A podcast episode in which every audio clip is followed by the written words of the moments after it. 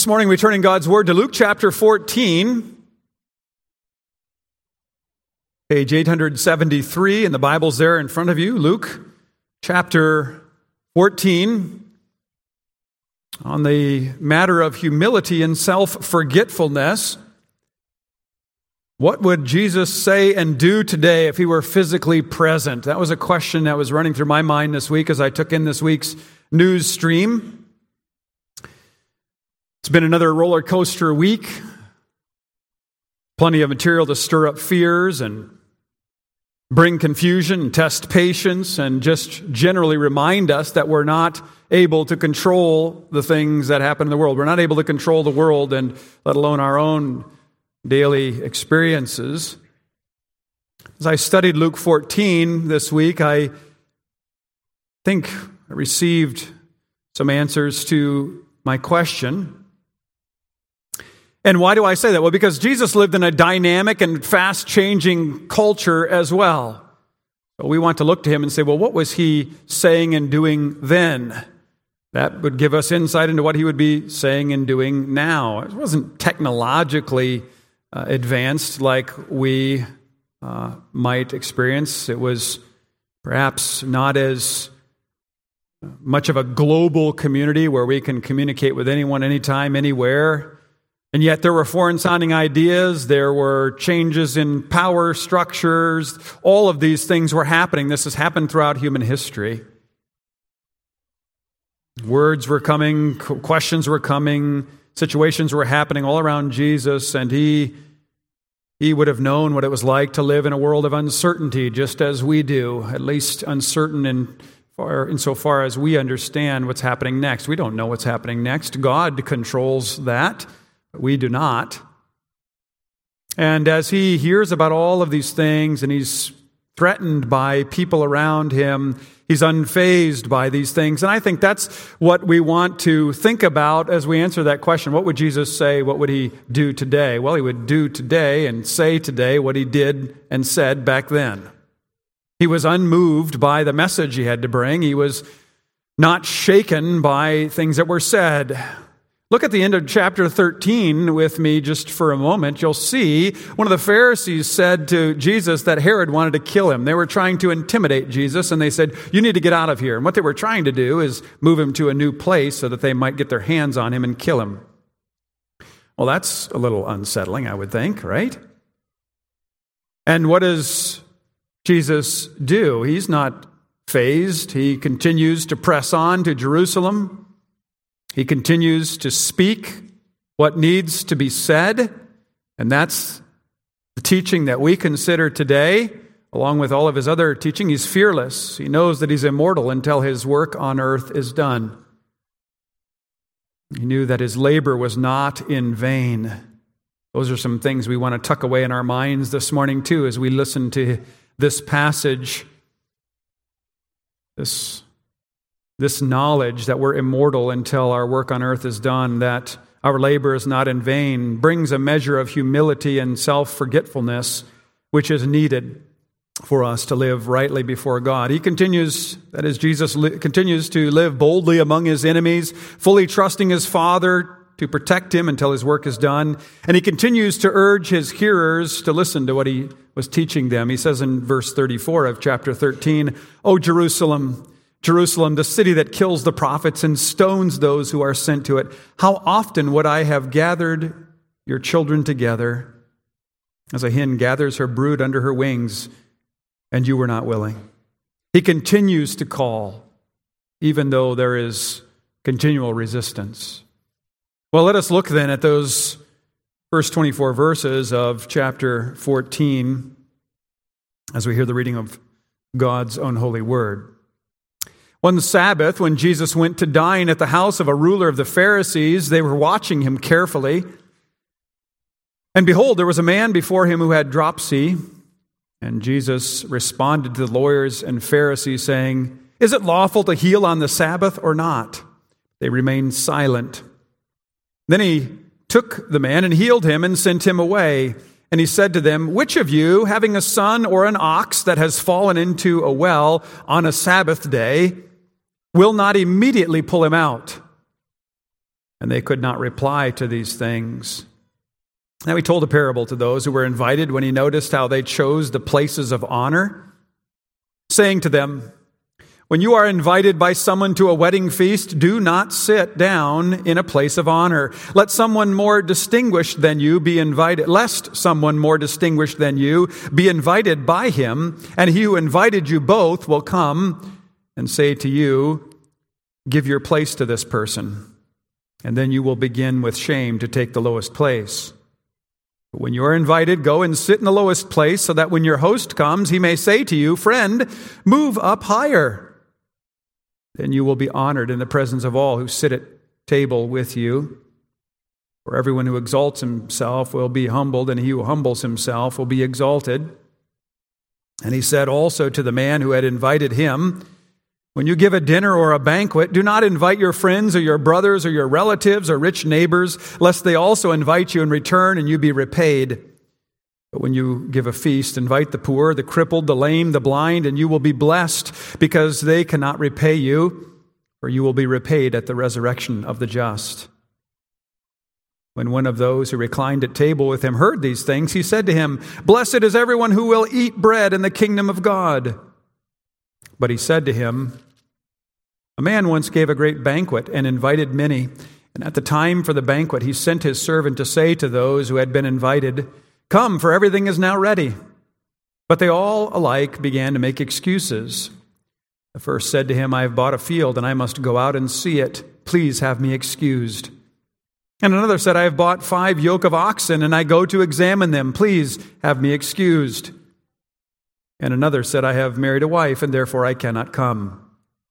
So the servant came and reported these things to his master. Then the master of the house became angry and said to his servant, Go out quickly to the streets and lanes of the city and bring in the poor and crippled and blind and lame. And the servant said, Sir, what you commanded has been done, and still there is room. And the master said to the servant, Go out to the highways and hedges and compel people to come in, that my house may be filled. For I tell you, none of those men who were invited shall taste my banquet.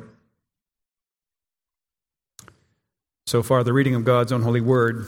May add his blessing to the reading and proclamation of it this morning. Dear friends, let me start this way.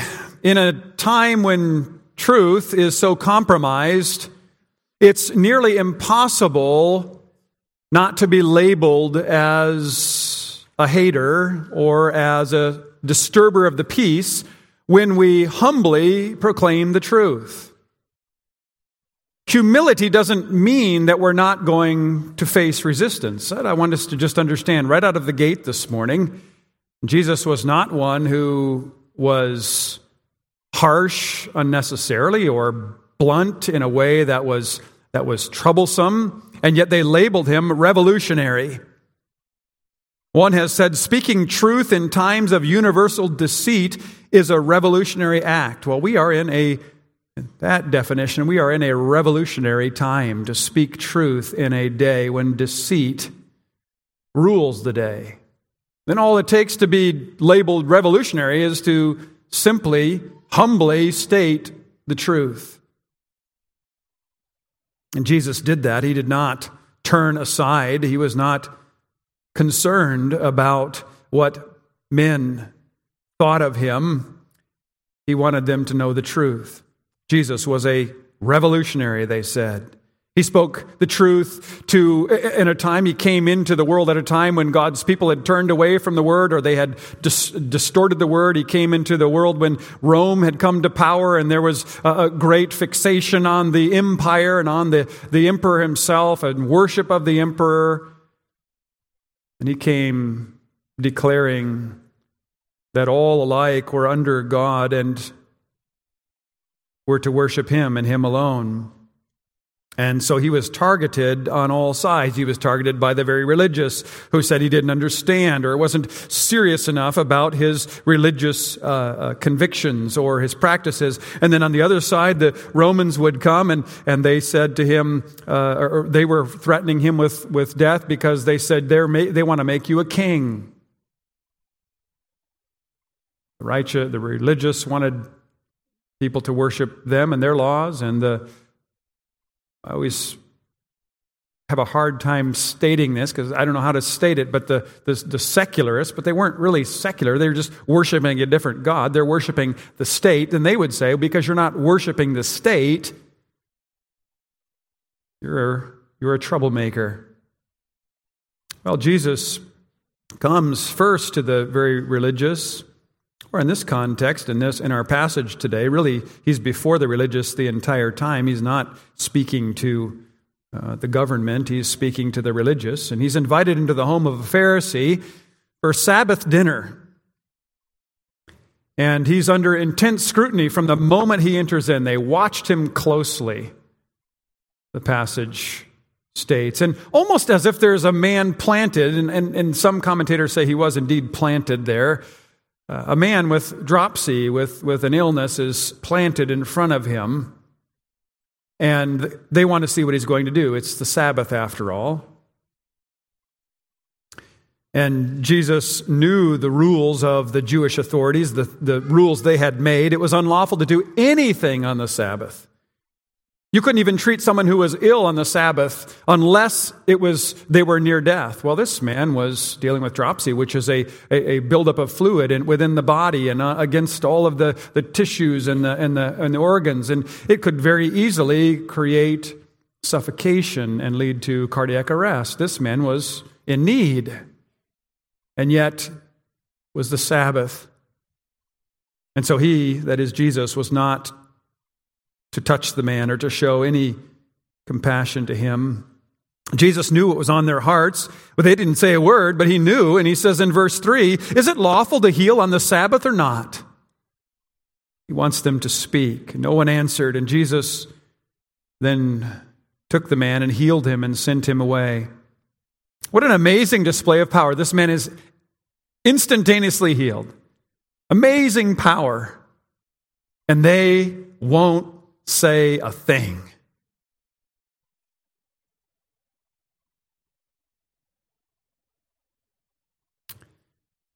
Luke even writes in verse 6 they could not reply to these things. The, the word in Greek gives the indication of that it would, it would, be, it would be costly, that it was, it was impossible for them without losing face, without, without finding themselves in a, in a difficult situation. It wasn't that they, they couldn't speak, it was that they didn't dare to speak.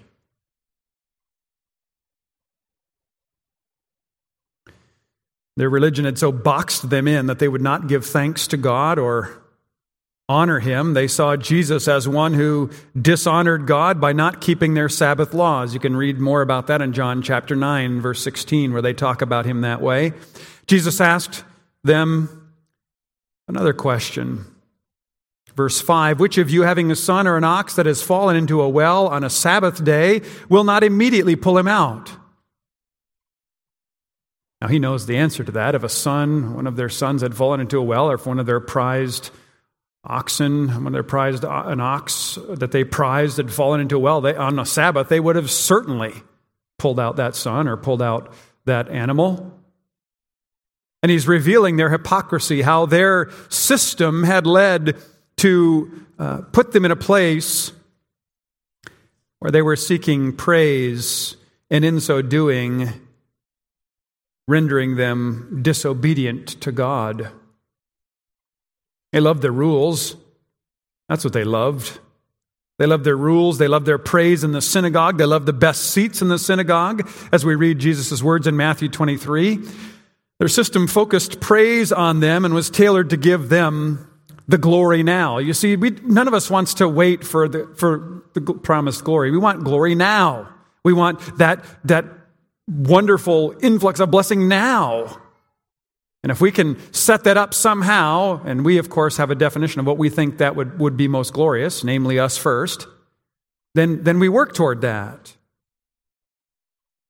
And it leaves us then at odds with God's law and boxed in such that when God does a work, we're too proud to say, Praise be to God for that.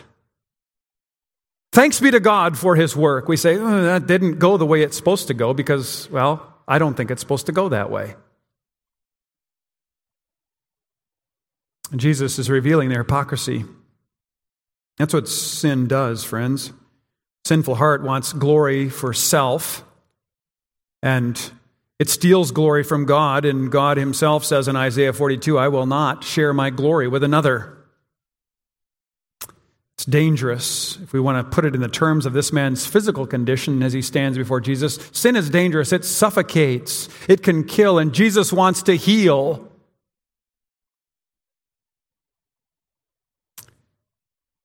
This sin can lead us to die, and Jesus says, I won't let that happen. I'm too gracious. And the religious leaders say, No, no, you're sinning by doing that, by telling that person, or by healing that person in Jesus' case. You can't do that.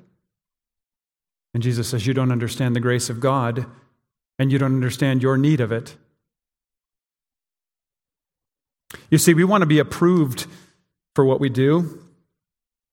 We do not want to submit to God and live for His glory and in our darkest moments, whether very religious or having a religion of the state.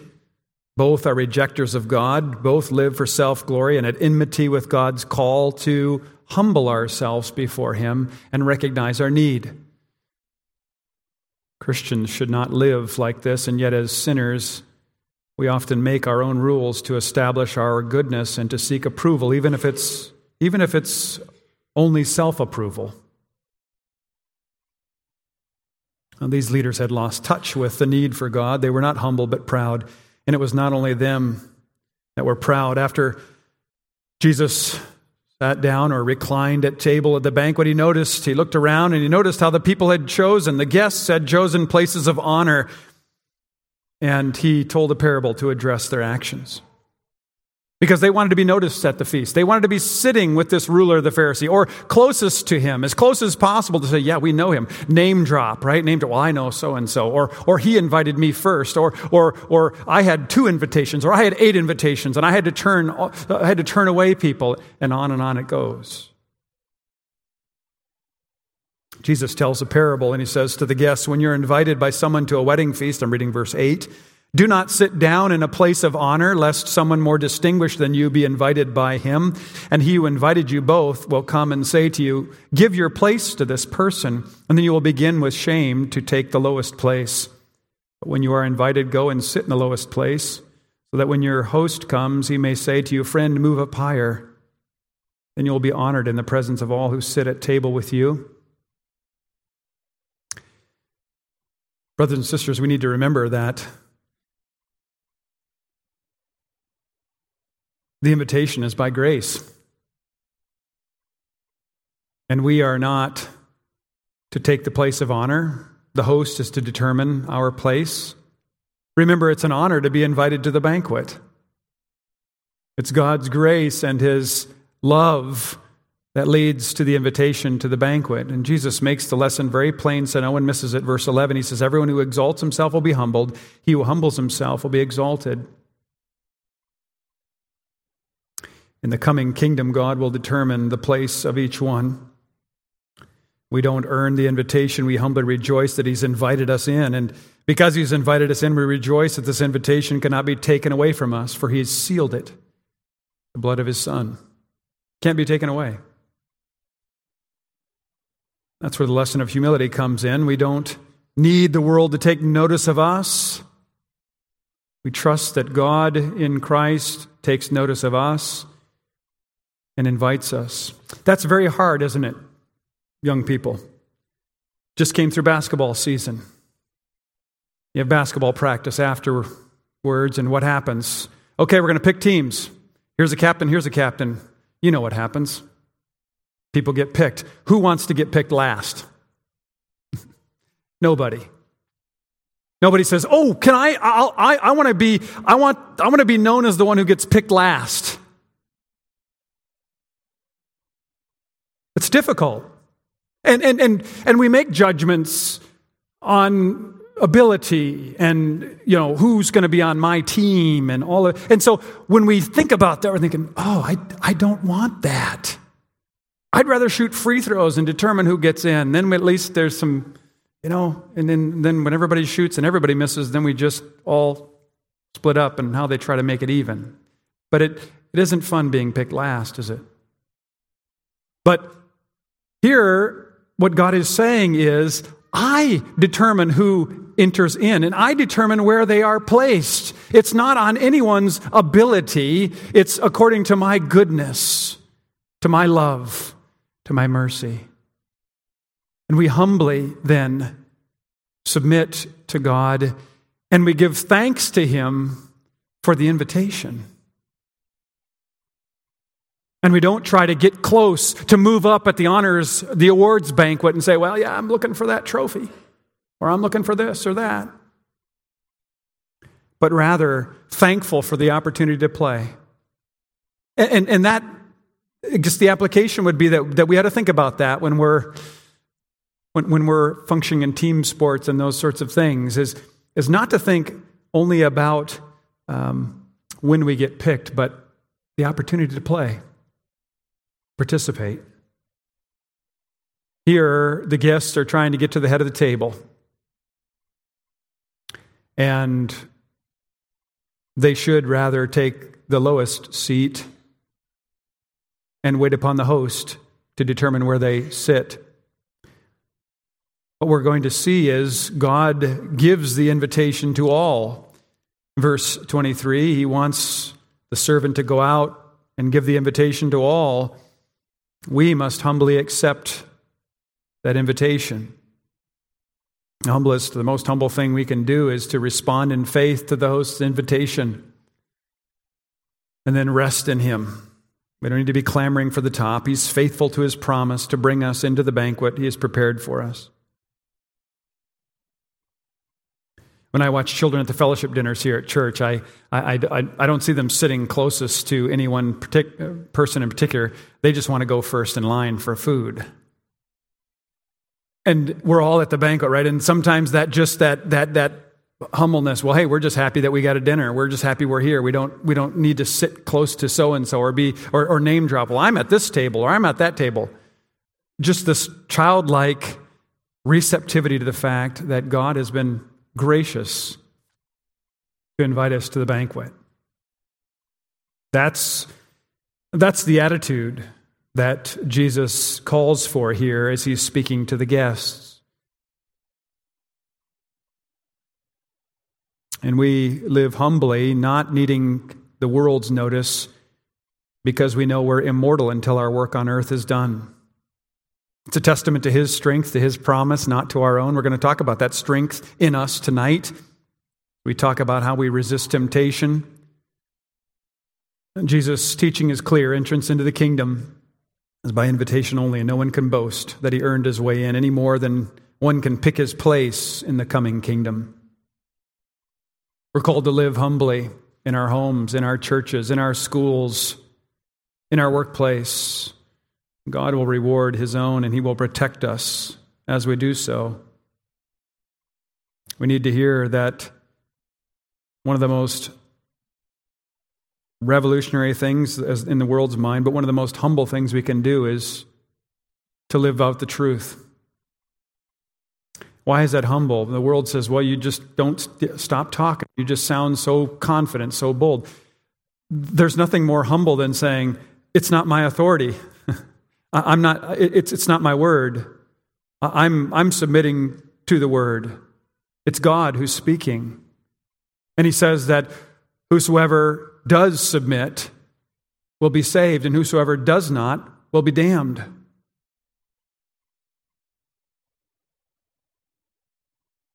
The Lord speaks through his word, and we humbly proclaim that we must live under it. Each day we're to celebrate what God is doing in us. We don't look for the seat of honor in the coming kingdom. We live now so that others might know of the kingdom and the God of the kingdom. In the coming wedding banquet, the spotlight will be on Christ who gathers people in. The catechism says it that way, right? Who is, who is the one who, uh, what do we believe when we confess the church? That the Son of God, by his word and spirit, gathers, protects, and preserves a people for himself. He is the one who does so, and he is the one who's going to be at the focal point of that great day to the glory of the Father. And he will take note of us, for he has taken note of us. He speaks to us, calls us, and we will be overwhelmed by his love, by his inclusiveness, by his kindness. It won't be who's going to get in line first, but all humbly receiving his kind words, not guilty. Well, tied closely to the theme of humility is the matter of self forgetfulness, which we see in Jesus' further teaching.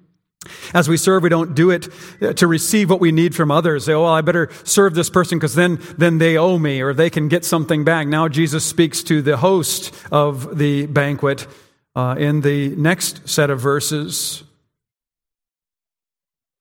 There in verses 12 to 14, he said also to the man who had invited him, When you give a dinner or a banquet, do not invite your friends or your brothers or your relatives or rich neighbors. Uh, incidentally, you can do that. Uh, that's not the point. You just have to ignore your family and relatives. But he's making a different point. We don't have time to look at that this morning, but listen carefully. He says, It's about it, I'm saying this that you would not do it so that they might invite you in return and you be repaid, into verse 12. Then, verse 13, but when you give a feast, invite the poor, the crippled, the lame, the blind. You'll be blessed because they cannot repay you.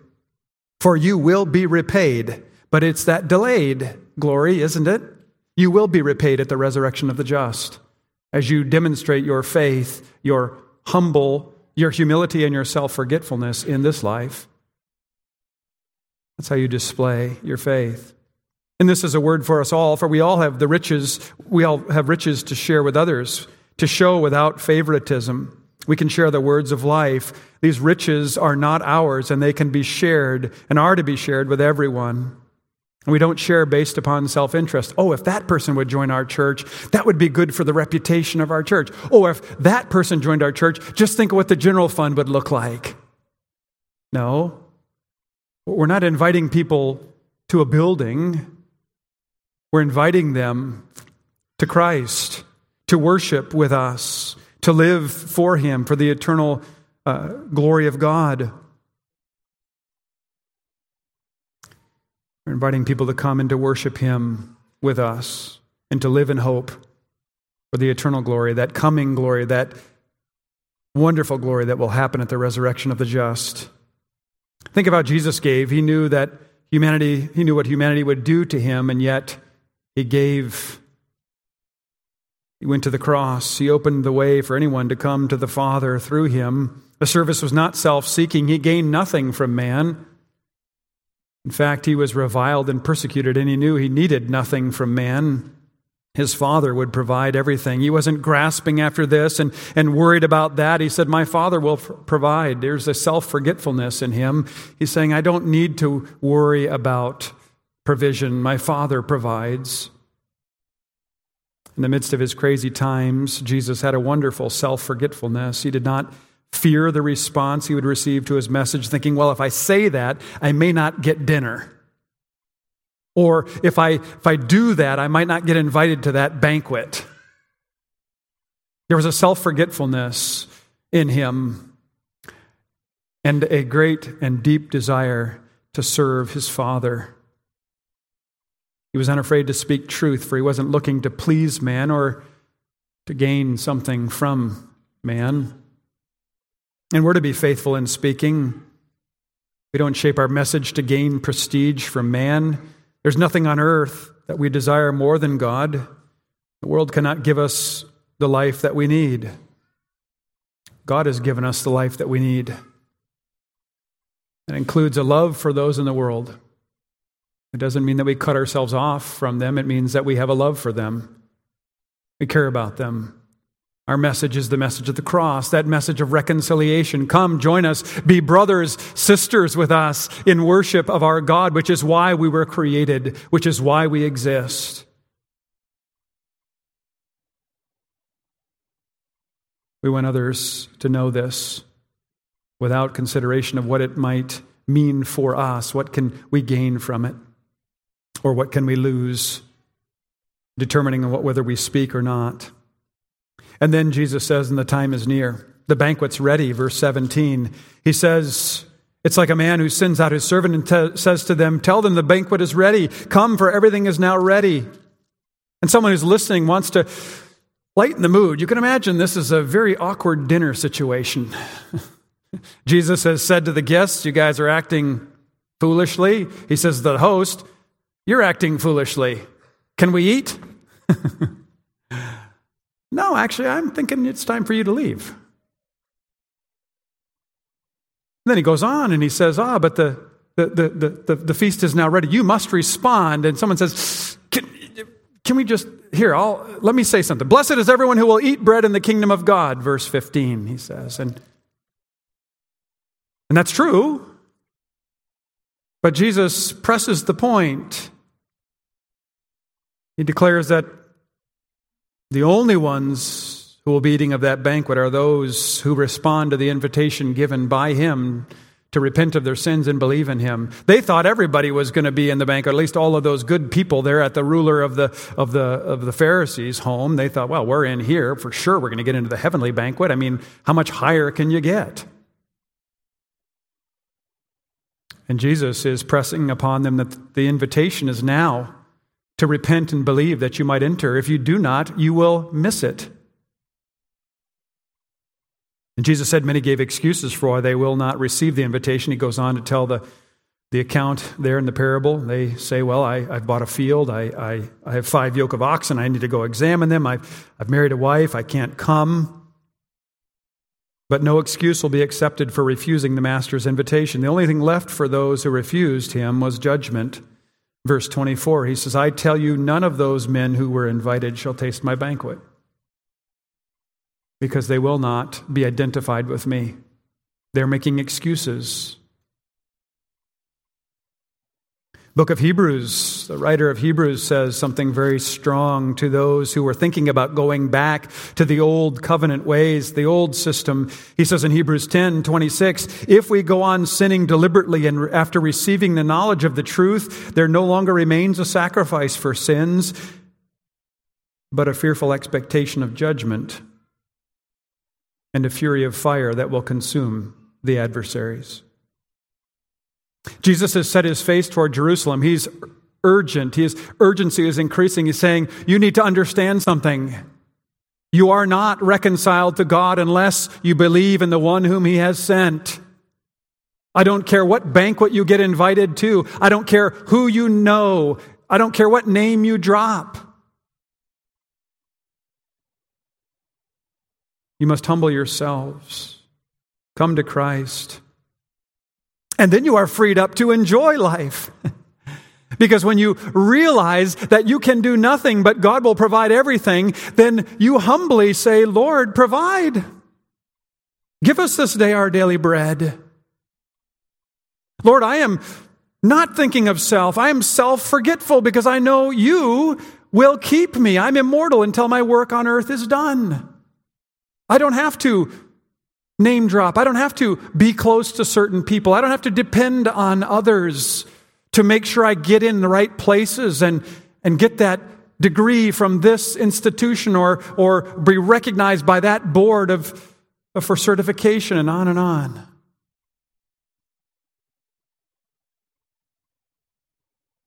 Jesus has urgency in his teaching, and his urgency should be ours today. We must tell others about Christ. Time is short, there's no room for excuses or delay.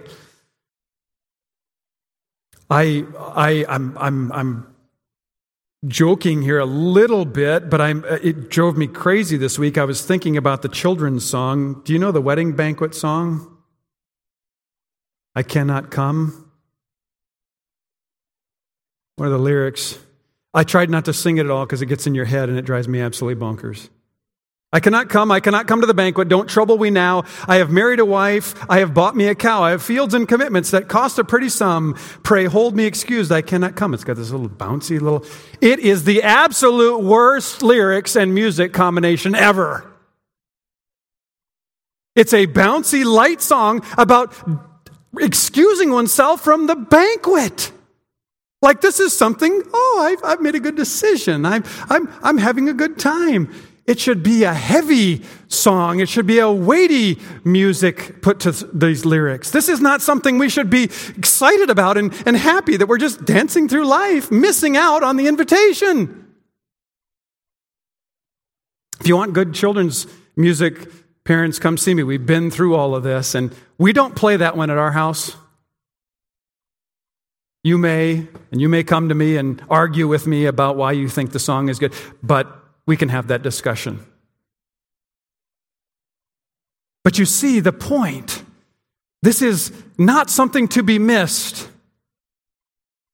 This is not something to, to write light music to. This is serious.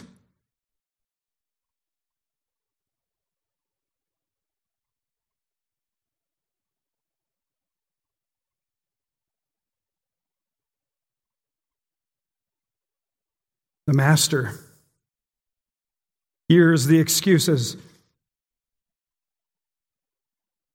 and he's angry.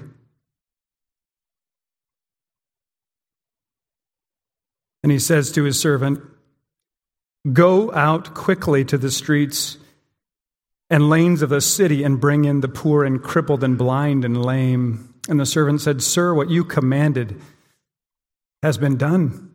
And still there's room. And this is where the wonderful and glorious kindness of God is seen in the master. And the master said to the servant, Go out to the highways and hedges and compel people to come in, that my house may be filled. He wants his kingdom full.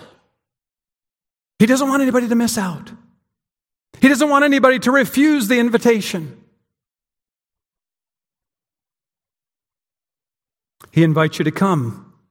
And I pray that not a single person here has or will refuse that invitation. To repent of sin and to believe in the Lord Jesus Christ. It's eternally important. The invitation is today, it's for now. And if you haven't trusted in Christ, don't wait, for there's room in the Master's kingdom for you. Amen.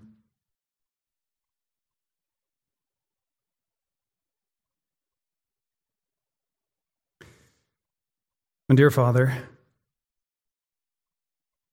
we thank you for your patience, your kindness, for your clarity and your compulsion. These words are heavy words. We can only imagine what that must have been like to be at that banquet. What these very religious people would have been thinking, how they would have been grinding their teeth, angry, when in fact the word of life was being spoken, the invitation was being given. Don't be proud, don't be arrogant, but humble yourself and come. We thank you for letting in, for welcoming in, for inviting in people from all walks of life, from all backgrounds. May we too have such a heart that extends the invitation to whomever we meet. May you then, by your Spirit, have prepared them to respond, or may they be seeds planted that they in turn would come to another and respond and bear much fruit. For we want you to be glorified.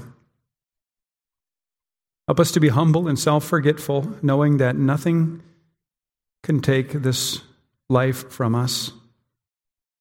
But knowing also our enemy is a roaring lion, as we're going to hear tonight, who is very crafty. Protect us, Lord. Strengthen us, we pray in Jesus' name. Amen.